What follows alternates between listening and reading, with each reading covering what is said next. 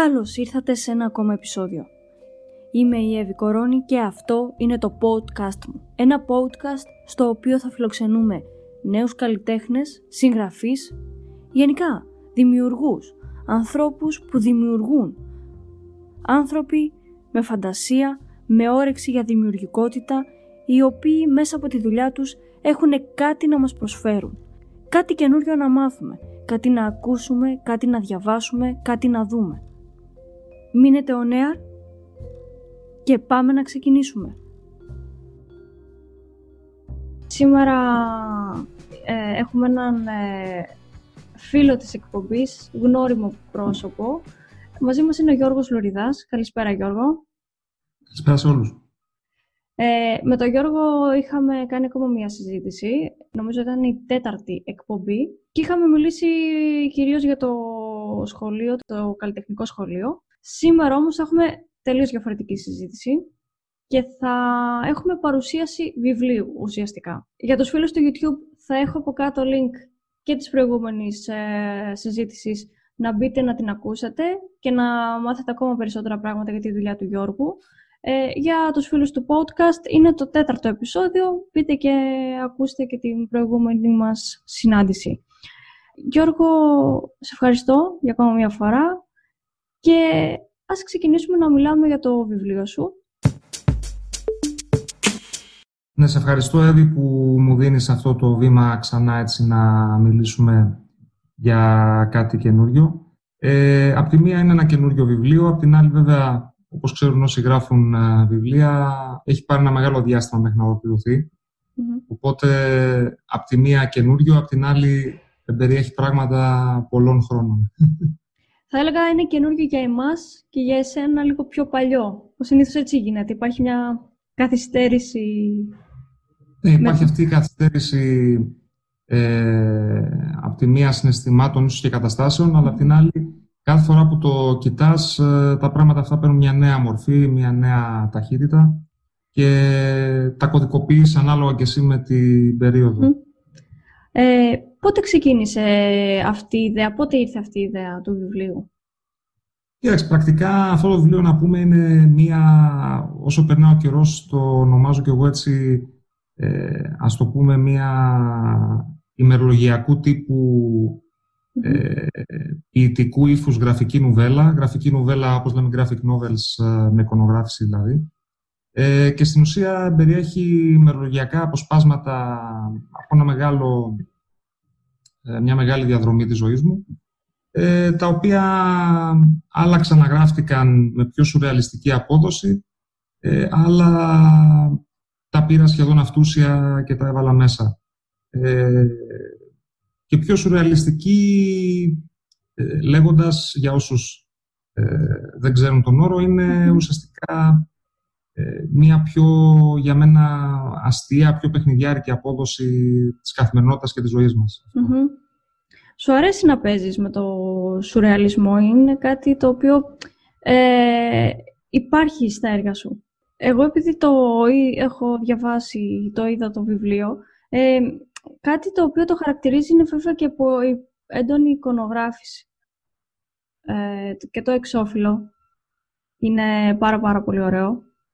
Ε, θέλω λίγο να, ας πούμε, να, πούμε πέντε πράγματα και για, για το, την επένδυση των κειμένων. Ε, όντας, να πω έτσι, σκηνοθέτης, υπήρξε μια κινηματογραφική ε, εξ ολοκλήρου προσέγγιση και στο βιβλίο. Ε, το εξώφυλλο είναι κάτι που δημιούργησε η Εύα Γρηγοριάδου. Ε, βέβαια, κάποιες από τις εικόνες ε, τις σκηνοθέτησα κατά κάποιο τρόπο. Εγώ και η Εύα τις, ε, τις έβαλε στο χαρτί. Κάποιες άλλες ήταν εικόνες της Εύας που είχαν προσκηνοθετηθεί mm. την ίδια και ήρθαν και ταιριάξανε στα γραπτά που είχα γράψει. Ε, ήθελα από πάντα, επειδή ήξερα τα σχέδια της Εύας, ε, έχει και αυτή ένα πολύ έντονο, έτσι, ας το πούμε, σουρεάλ στοιχείο ε, σε αυτά που ζωγραφίζει. Εγώ θα έλεγα ότι το πάει και λίγο παραπέρα. Είναι ίσως ένα μεταμοντέρνο, μεταμοντέρνο του μεταμοντέρνου σουρεάλ που, που έχει η Εύα. Ε, και ήθελα να είναι αυτή που θα, που θα αποδώσει αυτά τα κείμενα. Συνήθως εγώ τι κάνω. Τη έδωσα τα κείμενα μου πριν κάνω ολοκληρώσω το μοντάζ, γιατί έχω και μια διαδικασία μοντάζ που κάνω στα γραφτά μου. Ε, και της είπα: Ξέρεις κάτι, διάλεξε ό,τι θέλεις, ό,τι σ' αρέσει, ζωγράφισε το. Και είχαμε ένα διάλογο απλά ότι, OK, εγώ θα ήθελα, ας πούμε, για παράδειγμα, το παιδί των ξύλων να το ζωγραφίσεις. Θα ήθελα, ας πούμε, αν μπορείς να φτιάξεις ένα γουρούνι, να βρούμε αν έχεις κάπου ζωγραφισμένο ένα γουρούνι. Θα ήθελα να βρούμε, ας πούμε, κάποια στοιχεία, με μικρά στοιχεία. Ένα σύννεφο εκεί, μια γυναίκα φίδι εκεί, ένας σκύλος, ας πούμε, από εκεί. Πήρα και κάποια λίγα δικά μου σκιτσάκια πιο απλοϊκά, έτσι, ημερολογιακά και αυτά σκιτσάκια, γιατί συνηθίζω να σκιτσάρω και δίπλα στο ημερολογιό μου. Ε, και τα πήρα και αυτά και τα ενσωμάτωσα μαζί με τις ε, Εύα στα τις ζωγραφιές. Όταν πήγα λοιπόν στο σπίτι της Εύας για να σκανάρουμε τις ζωγραφιές, βρήκα και άλλες ζωγραφιές που ήδη είχε κάνει σε άλλες περιόδους, που και αυτές τέριαξαν ε, άψογα με αυτά που είχα γράψει. Για παράδειγμα, η ζωγραφιά με το σπίτι, ε, αν θυμάμαι καλά, και κάποιες άλλες ζωγραφιές ήταν πιο παλιές της Εύας που mm. τις βάλαμε μετά. Και είναι και μια ζωγραφιά από την Αλεξία τη Γιανακοπούλου, ε, και αυτή έτσι εικονογράφος, που mm.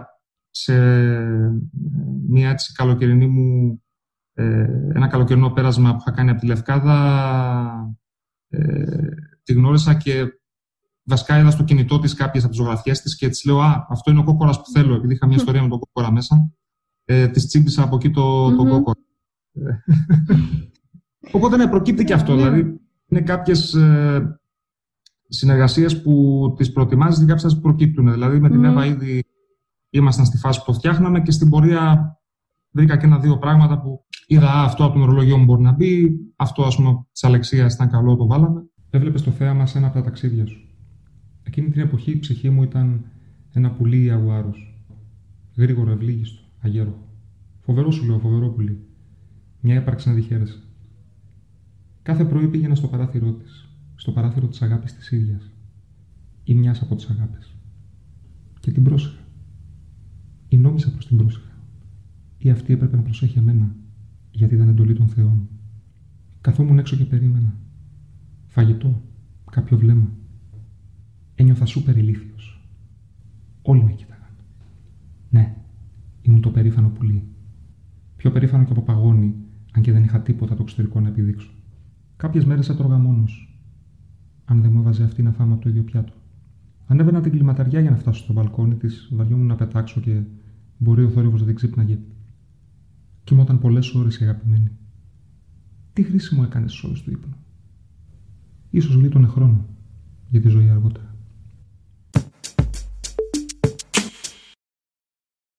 Αυτό που μου άρεσε στο βιβλίο σου, ε, όσο αφορά την κυκλοφορία του, ε, είναι το ότι το έγραψες στα ελληνικά.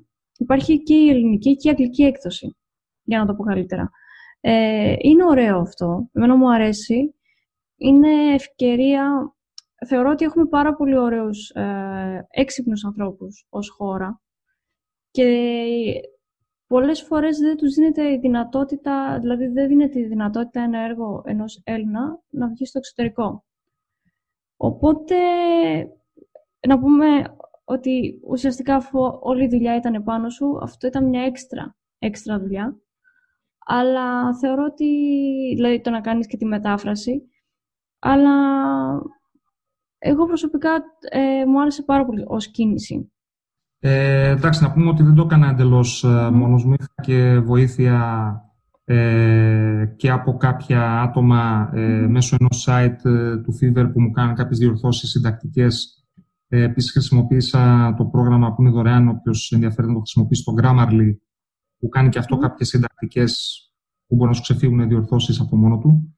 Αλλά βέβαια όταν μιλάμε για ε, πιο ποιητικό κείμενο, όχι τόσο ε, πεζό, δηλαδή το δικό μου είναι ένα είδος πεζής ποιης, είναι κάτι υπηρετικό, δεν είναι ούτε ποιης ούτε πεζό. Αλλά όταν έχει αυτό το ποιητικό στοιχείο, η μετάφραση παίρνει μια άλλη διάσταση. Και αυτό που μου αρέσει είναι ότι ο καθένας στη δικιά του γλώσσα, ε, είτε το διαβάσει στα αγγλικά, είτε το διαβάσει στα ελληνικά, θα πάρει κάτι διαφορετικό. θα πάρει κάτι διαφορετικό ε, και γι' αυτό και τις θεωρώ σαν εκδόσεις και ουσιαστικά είναι δύο, δύο διαφορετικές εκδόσεις. Δεν είναι το ίδιο βιβλίο 100% στην ελληνική και στην αγγλική έκδοση.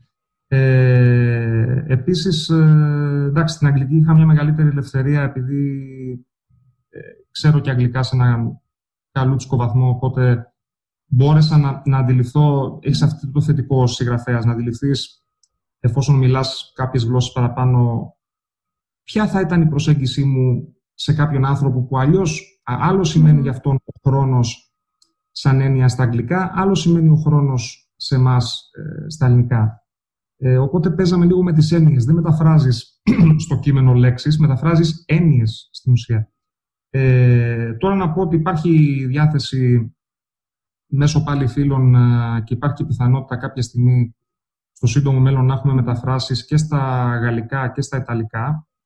Ε, αυτό γιατί το κάνω. Δεν το κάνω προφανώς για να κάνω διεθνή καριέρα. δηλαδή, ναι, οι, ναι. οι φίλοι μου ας πούμε, και το κοινό μου έτσι κι αλλιώς που έχω στις άλλες χώρες είναι πολύ περιορισμένο. Είναι δύο-τέσσερα άτομα. Ε, απλά και πάλι επειδή με ενδιαφέρει ως ιδέα και μου αρέσει έτσι σαν σκέψη η διαφορετική διάσταση και μεταφράσεις που μπορεί να πάρει, ακόμα και αν θέλετε να το πω, το πείραγμα. Δηλαδή το να, το να μπουν άλλες λέξεις σε κάποια σημεία από αυτές που ήδη υπήρχαν, αλλά το νόημα να διατηρηθεί, είναι κάτι που εμένα με εντριγκάρει και μου αρέσει. Δηλαδή δεν με ενοχλεί ε, να αλλάξουν και πολλά πράγματα μέσα από το βιβλίο. Ναι, έχει, έχει... Μένα μου αρέσει πάρα πολύ αυτό. Δηλαδή, εγώ και με το βιβλίο το αγγλικό, όταν το έβγαλα, στην αρχή όλοι μου έλεγαν ε, γιατί έβγαλες ένα βιβλίο στα αγγλικά; Και λέω, γιατί να μην βγάλω ένα βιβλίο στα αγγλικά; Και είναι και μία, είναι και μία μεταδομιστική διαδικασία συναισθημάτων. Δεν είναι μόνο οι έννοιες και οι λέξεις. Δηλαδή, βλέπεις και τα συναισθήματά σου όταν προφανώς στην καθημερινότητά σου δεν τα εκφράζεις στα αγγλικά, γιατί μένουμε στην Ελλάδα. Αλλά και τα συναισθήματά σου τα ίδια παίρνουν με μια πιο αντικειμενική μορφή, ίσως, mm-hmm. στις άλλες γλώσσες που δεν μπορείς ε, να νιώσεις ναι. τόσο πολύ. Εντάξει, ε, εγώ προσωπικά με τα αγγλικά ε, ένιωσα λίγο μεγαλύτερη ελευθερία. Είναι λίγο βέβαια σαν να κρύβεσαι πίσω από το δάχτυλό σου, αλλά ε, έγραφα λίγο πιο ελεύθερα από ό,τι στα ελληνικά. Ίσως κάτι άλλο που, που ήθελα έτσι να πω για τη διαδικασία ε, και γενικά για όσους έχουν γράψει, ίσως το έχουν αισθανθεί. Προσπαθώ εγώ προσωπικά όταν γράφω να μην χρησιμοποιώ, βασικά να χρησιμοποιώ όσο λιγότερο μπορώ τη σκέψη μου. Ε, χρησιμοποιώ όλες μου τις αισθήσεις. Ε, το να βλέπεις ένα κείμενο δεν είναι κάτι το οποίο περιέχει ήχο, δεν είναι κάτι το, ε, το οποίο καταγράφει, ας πούμε, όλ, όλες τις αισθήσεις σαν ένα φάσμα. Καταγράφει ουσιαστικά κάποιες εμπειρίες και πολλές φορές υπό ένα ψεύτικο φως. Ε, αυτό που, που εγώ προσπαθώ να κάνω είναι εκείνη τη στιγμή πραγματικά να βιώνω αυτό που γράφω, αυτό που ήδη έχω βιώσει. Το περνάω έτσι από αυτό τον ε, περίεργο, λίγο vintage, ε, παλαιωμένο φακό μου και δημιουργώ κάποιες καταστάσεις ε, έτσι όπως πασουραλιστικές, αλλά η αλήθεια του είναι εκεί. Τα συναισθήματα και οι κινήσεις μου είναι εκεί. Ε, δεν χρησιμοποιώ, ε, δεν εξοραίζω την εικόνα ούτε να την ωρεοποιήσω. η ωρεοποίηση που κάνω είναι περισσότερο ε, για τη συνεκτικότητα του κειμένου. Δεν, ε, δεν μ' αρέσει να, ε, όπως λέμε έτσι, να, να, να παίρνω καταστάσεις και να τις κάνω να είναι πιο όμορφες από αυτό που μπορεί να ήταν ή πιο άσχημες ή πιο γκρινιάρικες, δεν ξέρω. προσπαθώ να μεταδώσω το συνέστημά μου όσο πιο αντικειμενικά μπορώ έχοντας πάρει μια αποστασιοποίηση και ταυτόχρονα θέλω ο αναγνώστης να, να εισπράξει μια διαφορετική εμπειρία ε, από το κείμενο. σαν ένα κείμενο πεζό με λέξεις που οποιοδήποτε μπορεί να τις βάλει σε μια σειρά, αλλά ένα κείμενο που πραγματικά θα σε βάλει σε έναν άλλο κόσμο, σε ένα άλλο σύμπαν. Ε, εντάξει, και αν κάποιος ε, νομίζει ότι διαβάζοντας ένα τέτοιο βιβλίο ε, θα έχει μια ανάλογη ε, εμπειρία με τα λογοτεχνικά βιβλία.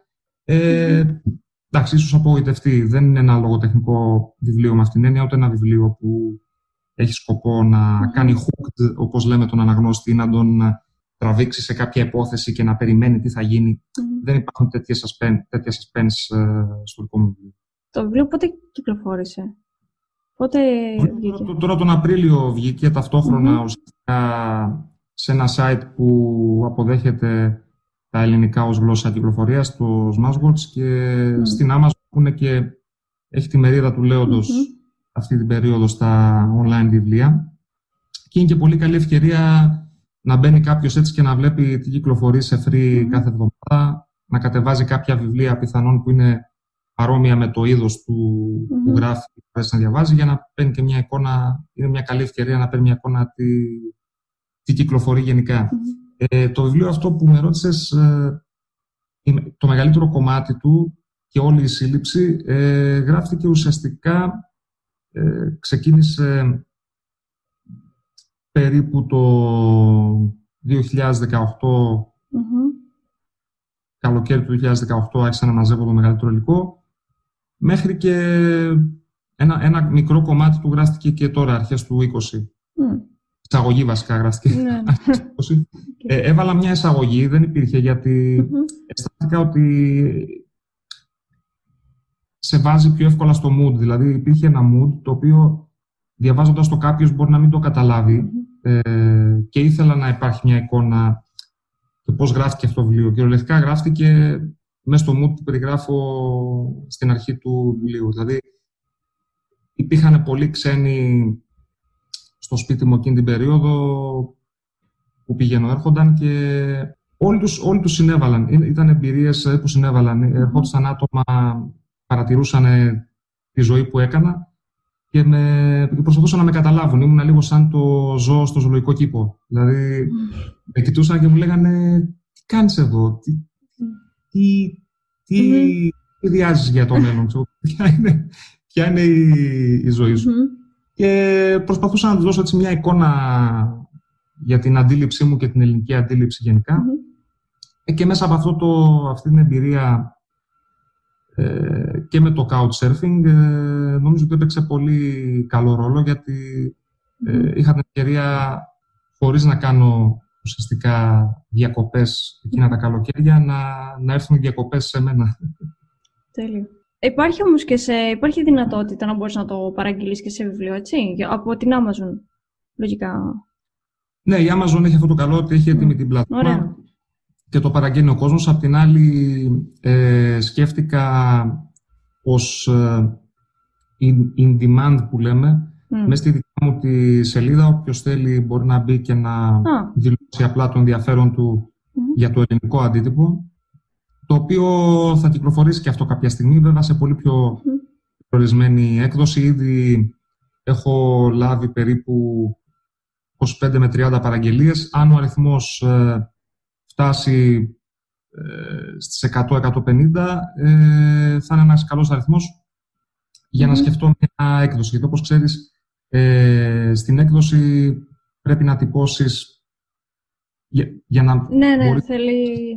που θα είναι πολύ χαμηλή για τον κόσμο, πρέπει να τυπώσεις τουλάχιστον 300 αντίτυπα ναι. και πρέπει να έχεις σημαίνει ένα στάντα ποσό το οποίο θα το mm-hmm. ξοδέψεις Vapax.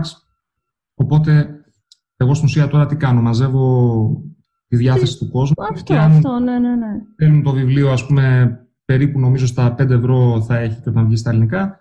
Ε, μου στέλνουν τότε, ας πούμε, τα χρήματα. Mm. Τους ενημερώνω εγώ δηλαδή ότι θα βγει, μου στέλνουν τα χρήματα να ακόμα ενδιαφέρονται. Και αφόσον μαζευτούν τα χρήματα με αυτόν τον τρόπο, το εκτυπώνω στα ελληνικά. Αυτό είναι πολύ, πολύ ωραίο πολύ έξυπνο. Είναι λίγο πιο ε, ναι. μη λειτουργικό, αλλά έτσι κι αλλιώς επειδή το δικό μου το fan base, ας πούμε, είναι άτομα που λίγο πολύ... Ε, εντάξει, με ξέρουν, δεν είναι καινούργια, mm. δηλαδή ξέρουν τη δουλειά που κάνω και συνήθως όταν βγάζω κάτι καινούριο πάντα υπάρχει ένα ενδιαφέρον, οπότε ε, χρησιμοποίησα λίγο ναι. αυτή τη φάση μου ε, για να το κοινοποιήσω και όσοι ανταποκρίνονται ουσιαστικά βοηθάνε στο να mm-hmm. να υπάρχει και μια NDP έκδοση. Εγώ είμαι υπέρ της NDP έκδοσης, να το πούμε και αυτό. Δηλαδή, παρόλο που κυκλοφόρησα το βιβλίο online αναγκαστικά, γιατί είναι μια ευκολία, δεν έχει έξοδα Ε, εντάξει, είναι και μια άλλη διαδικασία βέβαια, γιατί το online ε, απαιτεί από σένα και έναν, ένα καλό ε, χειρισμό και αυτών των συστημάτων, γιατί πρέπει να mm. δεις πλέον, δεν κυκλοφοράει μόνο ε, σε ένα Kindle ή σε ένα PDF, πώς φαίνεται και στην άλλη πλατφόρμα, πώς φαίνεται όταν βάζει ο άλλος ναι, στο ναι, ναι. πώς φαίνεται στο ένα, πώς φαίνεται στο άλλο, οπότε πρέπει να τσεκάρεις μια, πλα, μια πληθώρα πλατφόρμων και αυτό ήταν λίγο κουραστικό, αλλά εντάξει, έμαθα και κάποια πράγματα και γι' αυτό, προσπαθώντας μέσα στις διάφορες mm. πλατφόρμες να το κωδικοποιήσω και να το μορφοποιήσω. Ε, αλλά πιστεύω ότι η πιο δυνατή εμπειρία θα είναι όταν κάποιος το διαβάσει ετυπωμένο. Γιατί, εντάξει, άλλη είναι η αίσθηση, νομίζω, και η επαφή σου και με τις εικόνες όταν έχεις το, το κείμενο μπροστά. Σίγουρα. Κάποιοι προτιμάνε το online, εντάξει. Ε, αλλά νομίζω ότι είναι γενικά μια καλή ευκαιρία αν κάποιος διαβάσει το online, γι' αυτό και το έχω σε πάρα πολύ χαμηλή τιμή και, και δωρεάν πολλές περιπτώσεις ε, το δίνουμε, ε, να αποφασίσει αν θέλει να το διαβάσει και σε έντυπο. Ναι, ναι. Μπορεί να το διαβάσει στο online και να πει ναι. είναι κάτι που θα ήθελα να το δω σε έντυπο. Κοίτα, και εγώ πολλές φορές το κάνω αυτό. Δηλαδή, ειδικά η Amazon έχει πάρα, πάρα πολλά βιβλία. Μπαίνω, διαβάζω τα... και αυτό που είναι δωρεάν και αν δω ότι με ενδιαφέρει το παραγγέλνω μετά και σε μορφή βιβλίου. Ε, πάντως από μένα έχεις δύο βιβλία. Δηλαδή βάλαμε και εμένα στη λίστα για δύο. Ε, όχι, αυτό είναι πολύ, πολύ έξυπνο. Πάρα πολύ έξυπνο. Γιατί ξέρουμε λίγο πολύ τι γίνεται στον κόσμο, στην Ελλάδα με τους εκδοτικούς. Οπότε, εντάξει, καλό είναι να... Δηλαδή, ουσιαστικά, αυτά τα λεφτά είναι το τύπομα. Ουσιαστικά μαζεύεις τα λεφτά για το τύπομα. Οπότε, από το να τυπώσεις χίλια βιβλία και να σου μείνουν στην άκρη και να έχεις δώσει και λεφτά, Καλύτερα όντως να βγάλεις, ε, ξέρω εγώ, 200, όπως έκανα εγώ με το πρώτο το ελληνικό. Δηλαδή είχαμε βγάλει νομίζω 200 βιβλία και επειδή όντως είχα άτομα, ήταν και οι παραστάσεις τότε, έφυγε το βιβλίο μέσα σε ένα τρίμηνο, ας πούμε. Αλλά δεν είχα, ας πούμε, χίλια βιβλία πίσω να περιμένουν και να έχω δώσει και λεφτά και να λέω, θα μου, πότε θα φύγουν. Οπότε έτσι και εγώ και τα, ο εκδοτικός που με βοήθησε ήμασταν ευχαριστημένοι. Κατά κάποιο τρόπο. μου αρέσουν, οι, μου αρέσουν οι limited ε, εκδόσεις. Είναι λίγο mm. πιο χειροκραστές, πιο προσωπικές. Δηλαδή, και ο άλλος που θα πάρει ένα βιβλίο, εμένα μου αρέσει να έχω μια προσωπική mm-hmm. επαφή με τον καθένα που με παρακολουθεί. Δηλαδή, ε, όχι μόνο σε θέμα αφιέρωση, μου αρέσει η ειλικρινή ε, αναφορά σε όλα τα κομμάτια που αρέσανε ή ας το πούμε έτσι γενικά δεν αρέσανε. Mm-hmm. Ε, αγγίξανε ή δεν αγγίξανε. Και μου αρέσει γιατί αυτό αυτός είναι και ο λόγος που το κάνω. Δηλαδή δεν το κάνω για να το κρατήσω στο σιρτάρι μου. Αν ήθελα να το κρατήσω στο σιρτάρι μου, έχω και πολλά άλλα γραπτά που για κάποιο λόγο δεν θα, δεν θα τα βγάλω mm-hmm. ίσως ποτέ. Αλλά για να το βγάλεις κάτι σημαίνει ότι θέλεις μια επαφή. Τώρα αν αυτή η επαφή θα είναι 30 άτομα ή ένα εκατομμύριο άτομα, γιατί ξέρεις και ένα εκατομμύριο άτομα να ήταν, ε, για μένα πάλι είναι ένα θέμα ότι ε, θα πρέπει με αυτά τα άτομα όμως, εγώ τουλάχιστον σαν δημιουργός, να έχω ε, μια επαφή. Δηλαδή, δεν είμαι από τους ανθρώπους που, οκ, θα διαβάσουν το βιβλίο μου ένα εκατομμύριο άτομα και δεν με ενδιαφέρει ποιοι είναι αυτοί. Με ενδιαφέρουν οι άνθρωποι που ναι. ψάχνονται σε αντίστοιχα πεδία με μένα να ξέρω τις οπτικές τους, θέλω να μάθω από αυτούς. Γι' αυτό και βγάζω μια δουλειά. Δεν βγάζω μια δουλειά για να πω: Κοίτα, είμαι πολύ έξυπνος. Έγραψα κάτι ναι. ε, φοβερό, που κοίτα τι μου ήρθε. Με ενδιαφέρει να δω τι, τι βλέπουν και οι άλλοι μέσα σε αυτό και τι γράφουν αυτοί μέσα στα δικά τους. Τώρα ετοιμάζεις, έχεις ας πούμε κάτι για επόμενο βιβλίο, σκέφτεσαι κάτι, έχεις κάτι έτοιμο; Εντάξει, τώρα αυτό δεν ξέρω αν, αν αξίζει να το αναφέρουμε. Mm. Εντάξει, κοίτα, Γράφω πάντα διάφορα πράγματα. Ε, αυτή την περίοδο κυρίως έχω αφαιρωθεί σε μια εκπομπή που ξεκίνησα. Ε, την ξεκίνησα μετά από σκέψεις αρκετού, αρκετού καιρού, γιατί είχα, είχα πάντα στο μυαλό μου έτσι διάφορα πράγματα, αλλά ε, είναι αυτή η διαλογή που παίρνει το χρόνο της μέχρι να αποφασίσει ποιο από όλα αυτά τελικά ίσως να αξίζει το χρόνο σου, γιατί κάθε τι απαιτεί χρόνο, απαιτεί αφοσίωση, απαιτεί Ε, Τέλος πάντων, μία, μία αφοσίωση. Ε, και ξεκίνησα αυτή την εκπομπή το αναλύοντας την τέχνη, ε, σαν γενικό Ε, διάλεξα την πλατφόρμα του Instagram γιατί είναι λίγο λιγότερο, σε αποσπά λίγο λιγότερο από τα πολλά βίντεο και τις διαφημίσεις που έχουν καταντήσει αηδία στο YouTube νομίζω ε, και δυσκολεύουν πάρα πολύ mm. την παρακολούθηση βίντεο από τους ανθρώπους. Ε, οπότε εντάξει, προς το παρόν ε, λειτουργώ σε αυτή την πλατφόρμα του, του Instagram που τουλάχιστον σου, σου παρέχει μια, ε, μια πιο προσωπική ε, πλατφορμα για να κάτσεις κάποιος να δει το βίντεο. Ε, και είναι μια κομπή που σκοπό έχει όπως και εγώ στη ζωή μου να ομορφύνει λίγο την καθημερινότητά μας, να μας κάνει να ξεχαστούμε από αυτά που βλέπουμε και βλέπουμε κατά κόρον καθημερινά να ξεχαστούν ε, τις οθόνες μας και τα αυτιά μας και νομίζω μου καταντήσει κουραστικά και κάτι μου δεν αλλάζουν και κάτι. Δηλαδή τώρα το να κάτσεις να βλέπεις συνέχεια ε, το αν υπάρχει και πόση ασχήμια μπορεί να υπάρχει ε, δεν νομίζω ότι θα κερδίσεις κάτι. Mm. Πιο μεγάλο και να ξοδέψεις αυτό το χρόνο ή το μεγαλύτερο χρόνο που μπορείς να βελτιώσεις και να ομορφύνεις ε, αυτή την κατάσταση. Ε, και αυτή είναι και η δικιά μου πρόθεση με αυτή την εκπομπή. Πάλι να υπάρχει μια επαφή ε, με τον κόσμο μέσα από τους καλλιτέχνες που μας αρέσουν, φωτογράφους, εικονογράφους, ζωγράφους, ε, ε, φιλμικές έτσι, και να εφαρμόσουμε πολλές από αυτές τις τεχνικές και στην καθημερινή μας ζωή. Όμως η εκπομπή μένει και σε μία περίοδο, δηλαδή είναι ωραίο το flashback που κάνει ουσιαστικά για αυτά τα 15, 18, 20 λεπτά που κρατάει, είναι λίγο, ναι μεν είσαι στο Instagram, αλλά σαν να φεύγεις από όλο αυτό το πράγμα της τεχνολογίας, του Instagram, ό,τι ό,τι υπάρχει και βυθίζεσαι μέσα στην, στην ωραία ατμόσφαιρα μιας άλλης εποχής. Δηλαδή, εμένα αυτό μου έκανε. Ναι, προσπα, προσπαθώ να το συνδυάσω και στις επόμενες εκπομπές θα το κάνω νομίζω και λίγο πιο έντονα. Ε, από τη μουσική επένδυση μέχρι τις φωτογραφίες της εποχής, ε, ε, όλη αυτή την ατμόσφαιρα. Ε, να επιστρέψουμε λίγο εντάξει, και σε μία ίσως εξειδανικευμένη πλευρά ε, του 19ου ή του 18ου ή του 20ου αιώνα, γιατί προφανώς δεν ήταν όλα όμορφα, αλλά μέσα από αυτή την όμορφη πλευρά που επιλεγουμε να εστιάσουμε, γιατί τα πάντα στη ζωή είναι εστίαση. Βγαίνεις έξω στον δρόμο και διαλέγεις ποιες εικόνες θα δώσεις προσοχή και πώς θα τις κοιτάξεις. Ε, οπότε, εστιάζοντας σε αυτή την όμορφη πλευρά που όλου μας έχει επηρεάσει, νομίζω, με θετικό τρόπο, ε, στην Ελλάδα υπήρχε η αντίστοιχη Belle Époque ε, του 10ου αιώνα, βαθιά επηρεασμένη από το γαλλικό εμπρεσιονισμό. Ναι, είναι έτσι αυτή η εποχή που μας αρέσει, αυτό το πέρασμα από τον 19ο αιώνα στον 20ο, ε, τέλη του 1890, αρχές 1900. Είναι και ένα πέρασμα που τεχνολογία και έτσι, παλαιού τύπου τέχνη έρχονται λίγο να, να τέμνονται.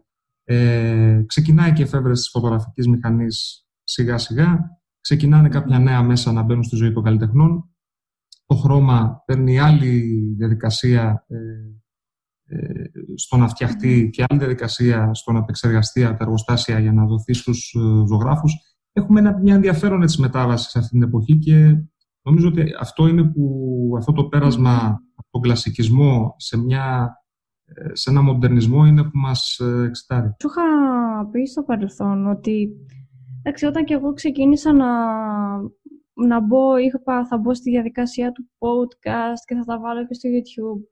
Ό,τι έχει να κάνει με την Ελλάδα, έβλεπα επαναλαμβανόμενα πράγματα ξανά και ξανά τα ίδια που και σε συνδυασμό και λίγο με ό,τι βλέπουν από το εξωτερικό και βγαίνει ένα μπάχαλο λίγο. Η αλήθεια είναι στα ελληνικά κανάλια του YouTube. Και σου είχα πει ότι ρε παιδί μου, αυτό που θα ήθελα πάρα πολύ να δω είναι από έναν άνθρωπο που ξέρει το κινηματογράφο, για παράδειγμα, ε, να κάνει μια έτσι εκπομπή, μικρή διάρκεια τα επεισόδια, μικρής διάρκειας στα επεισόδια, δεν χρειάζεται πολύ μεγάλη, που έτσι, να, να, να σου δίνει μια γνώση, να σου λέει πέντε πράγματα για τον κινηματογράφο. Δηλαδή, πολλοί κόσμος αγαπάει τον κινηματογράφο, ξέρει ταινίες, ηθοποιούς, σκηνοθέτες, παρακολουθεί ο κόσμος σινεμά. Αλλά κανένας δεν κάθεται λίγο, ή τουλάχιστον στην Ελλάδα δεν κάθονται να, να σου πούνε πώς γεννήθηκε αυτό το πράγμα που εσύ βλέπεις τώρα. Νομίζω είχαμε, ναι, είχαμε κάνει αυτή τη συζήτηση και ήσουν και από τα άτομα που έτσι με παρότριναν πάντα να, να ξεκινήσω κάτι τέτοιο. Ε, κάτι που είχα πει και νομίζω το αισθάνονται έντονα οι mm. ακροατές μας ε, ε, όσοι τουλάχιστον καταναλώνουν ε, αρκετές ποσότητες ταινιών και, mm ε, νομίζω ότι και το σινεμά έχει χάσει λίγο από την ε, έγκλη του και την μαγεία του και την ομορφιά του. Ε, βλέπουμε και εκεί μια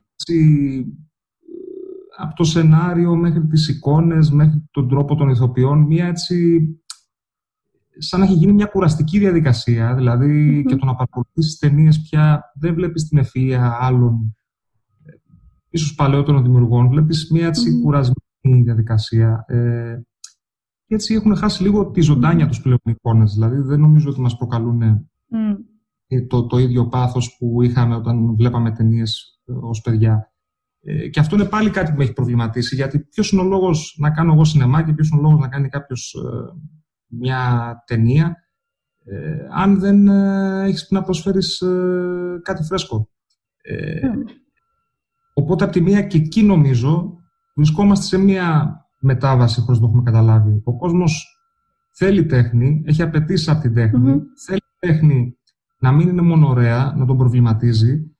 Απ' την άλλη δεν θέλει να προβληματιστεί πολύ, θέλει μια γενικού τύπου εύκολα αντιμετωπίσιμη ε, προβληματική κατάσταση, όπου στο τέλος θα ξέρει ας πούμε, ότι η αγάπη κερδίζει γενικά, όχι πού και πώς και τι κερδίζει. Αλλά αυτό νομίζω ότι μας οδηγεί σε μια μετάβαση αυτή τη στιγμή. Ε, έχουμε ανάγκη την τέχνη στη ζωή μας, γιατί η θρησκεία μας ε, πλήγωσε, μας εγκατέλειψε. Ε, η ψυχολογία δεν λειτουργεί πάντα ευεργετικά, δεν μας προσφέρει όλες τις λύσεις. Ε, οπότε ανάμεσα σε αυτά τα δύο-τρία φιλοσοφία, ψυχολογία, θρησκεία, ε, βάλει και την ιατρική σαν επιστήμη, νομίζω ότι η τέχνη τελικά έχει μείνει στον κόσμο και στον απλό κόσμο που δεν έχει τη δυνατότητα να, να ξοδέψει μεγάλα χρηματικά ποσά για ε, να βοηθηθεί. Ε, αλλά νομίζω ότι για αυτό το λόγο έχουμε και πολλές απαιτήσεις πλέον από την τέχνη. Οι απαιτήσεις μας αρχικά ήταν στο κομμάτι της εικόνας. Θέλουμε καλή εικόνα, θέλουμε σάρπ εικόνα, θέλουμε ωραία χρώματα, θέλουμε όλα να είναι όμορφα και παραμυθένια. Ε, δεν καθίσαμε να σκεφτούμε ότι ωραία, ωραία όλη αυτή η εικόνα mm. και ωραίο να καταλαβαίνω τα πάντα, ένα πανόπτικο, να καταλαβαίνω τα πάντα από ό,τι γίνεται μέσα στην ιστορία και μέσα στη ζωή.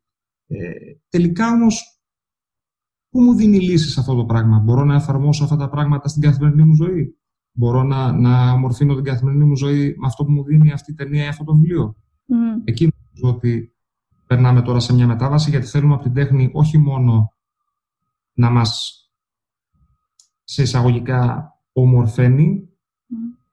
αλλά να μας δίνει και τη δυνατότητα να το κάνουμε κι εμείς οι ίδιοι πράξη. Όπως λέει η παροιμία, όχι να μας δίνει τα ψάρια έτοιμα, αλλά να μας μαθαίνει και να ψαρεύουμε. Αυτό είναι κάτι που εγώ ε, προσπαθώ να εφαρμόσω. Το κάνω, νομίζω, στο μεγαλύτερο βαθμό που μπορώ, ε, με ένα δοτικό τρόπο και στα παιδιά με τα οποία κάνουμε στα σεμινάρια κινηματογράφου που ξεκίνησα φέτος. Το κάνω και στα έργα μου, ε, το κάνω και στη ζωή μου. Δεν βλέπω το λόγο να υπάρχουν ε, μαύρα κρυφά σημεία που δεν θα εξηγηθούν ή κομμάτια που επειδή ένα έργο είναι πιο δύσκολο αναγνώσιμο δεν θα επεξεργαστούν. Νομίζω ότι αυτό είναι το χρέος της τέχνης, να προσφέρει και τις λύσεις, ε, αλλά να προσφέρει και το δύσκολο μονοπάτι. Δεν χρειάζεται το μονοπάτι πάντα να είναι ένα εύκολο, ασφαλτοστρωμένο μονοπάτι της ζωής μας που θα είμαστε οι νικητές και οι πρωταγωνιστές ό,τι και αν συμβεί. Γιατί ξέρουμε πολύ καλά ότι δεν είναι έτσι. Ε, ωραία, οπότε λίγο πριν ε, κλείσουμε και αυτή την εκπομπή, να κάνουμε λίγο μια σύνοψη, γιατί είπαμε και αρκετά πράγματα. Ε, να πούμε λίγο ξανά λίγο για το βιβλίο σου, που, που μπορούμε να το βρούμε και την ελληνική έκδοση και την αγγλική. Ναι, ε, η γραφική νουβέλα που κάναμε μαζί με την Εύα τη Γρηγοριάδου είναι στο Amazon στα αγγλικά, σε όλα τα site ε, του Amazon με τον ίδιο λογαριασμό μπορείτε να το βρείτε. Ε, στα ελληνικά είναι σε ένα site το Smash Words, αλλά μπορείτε να το βρείτε και από την προσωπική μου σελίδα ε, με το όνομά μου George Luridas. Ε, στη σελίδα, στην υποσελίδα μάλλον των επαφών έχω link που μπορείτε να κατεβάσετε και το digital αλλά και όποιος ενδιαφέρεται για έντυπο όταν κυκλοφορήσει να, να δηλώσει το ενδιαφέρον. Ωραία. Άρα το, το αγγλικό είναι για να. Γιατί εντάξει, οι περισσότεροι δεν, ξέρουν και την Amazon πώς λειτουργεί. Οπότε να πούμε ότι το αγγλικό βιβλίο μπορείτε να το πάρετε από τώρα και σε έντυπη μορφή και σε ηλεκτρονική μορφή. Απλά ένα, ένα, ναι, ένα, γιατί κάποιος κόσμος δεν καταλάβαινε κιόλας μου είπαν να το κατεβάσανε. Ένα κακό που έχει βέβαια η Amazon είναι ότι όταν κατεβάζετε το βιβλίο πρέπει να έχετε και την εφαρμογή Kindle. Ναι. Ε, ναι. Δεν στο στέλνουν αυτό σε μήνυμα, κάνεις download, αλλά αν δεν έχεις την εφαρμογή δεν μπορείς να διαβάσεις το βιβλίο από κάπου, οπότε πρέπει να κατεβάσουν και την εφαρμογή του Kindle. Είναι ένα έτσι κολπάκι ε, προωθητικότητας ναι, ναι, ναι. που κάνουν. Ε, Παρ' όλα αυτά, αν κάποιος ε, δυσκολευτεί και θέλει να έχει το βιβλίο και σε μορφή PDF, γιατί το είχα ανεβάσει σε PDF, αλλά δεν είμαι σίγουρος αν τους το στέλνουν, Mm-hmm. Μπορώ να μου στείλει προσωπικό μήνυμα, να του στείλω και το PDF ε, το αγγλικό ή το ελληνικό ή όποιο. Αν έχει δηλαδή δυσκολία στις πλατφόρμες και δεν ναι, βγάζει ναι. άκρη, να στείλει μήνυμα να το, να το, στείλω εγώ. Ωραία, ωραία. Ε, και να πούμε και για την εκπομπή που κάνεις στο Instagram. Ναι, ε, είναι μια πολύ φρέσκια εκπομπή. Είναι μια εκπομπή που έχει σκοπό να συνδεθούμε και να ανταλλάξουμε απόψεις. Ε, και θα αφιερώνουμε πάντα χρόνο σε σύγχρονους, σε παλιούς. Εντάξει, μιλήσαμε για πιο παλιές εποχές. Οι πρώτες εκπομπές μας εστιάζουν λίγο στις πιο ε, παλιές εποχές. Αλλά δεν έχουμε συγκεκριμένη θεματολογία. Mm-hmm. Θεματολογία είναι εικόνα γενικά και η ωραία εικόνα. Ε, αλλά σαν θεματολογία παίζουμε σε μεγάλο φάσμα. Ε, η επόμενη εκπομπή θα είναι αφιερωμένη στη Σοφία Λασκαρίδου, ε, την πρώτη Ελληνίδα ζωγράφο που μπήκε στην καλών τεχνών. Και όποιος ενδιαφέρεται, είτε έχει Instagram είτε δεν έχει, ε, ψάχνοντάς με και πάλι μπορεί να βρει ε, την εκπομπή στο IGTV, είναι μια πλατφόρμα του Instagram που λειτουργεί για αυτά τα βίντεο. Ε, το link υπάρχει, θα σας το στείλω και, στο, και στα link από κάτω να το έχετε. Μέσω του link, είτε έχουν Instagram είτε δεν έχουν, μπορούν να μπαίνουν να βλέπουν... Μία ευχή σε όλους ε, με όποιο τρόπο μπορούν και με όποιο τρόπο τους αρέσει να συνεχίζουν να είναι δημιουργικοί. Η δημιουργία εφραίνει την ψυχή και καλυτερεύει τη ζωή μας. Ε, δεν μας το μαθαίνουν αυτό, δεν μας το λένε αυτό πολύ συχνά, ούτε στα σχολεία, ούτε μετά στη ζωή μας. Ε, να εκφράζει το καθένας όπως θέλει, όπως του αρέσει και με όποιο τρόπο μπορεί. Και η ίδια η ζωή βρίσκει τους τρόπους ε, όταν ξεκινάς κάτι και το προχωράς, να σε προχωράει και η ίδια μαζί. Ε, και έτσι να ανοίγεις την οπτική σου, να, να επεκτείνεις το μυαλό σου και την αντίληψή σου για τα πράγματα. Ωραία. Ε, Γιώργο, σε ευχαριστώ πάρα πολύ. Ε, σε ευχαριστώ, Εύη. Καλή επιτυχία στο podcast σου. Πας πάρα πολύ καλά. Σε παρακολουθώ συνέχεια και νομίζω ότι η εκπομπή θα μεγαλώσει ακόμη περισσότερο στο προσεχές, πολύ προσεχές μέλλον. Ε, και σου εύχομαι και πάλι τα καλύτερα μέσα από την Ευχαριστώ, ευχαριστώ πολύ. Καλή συνέχεια.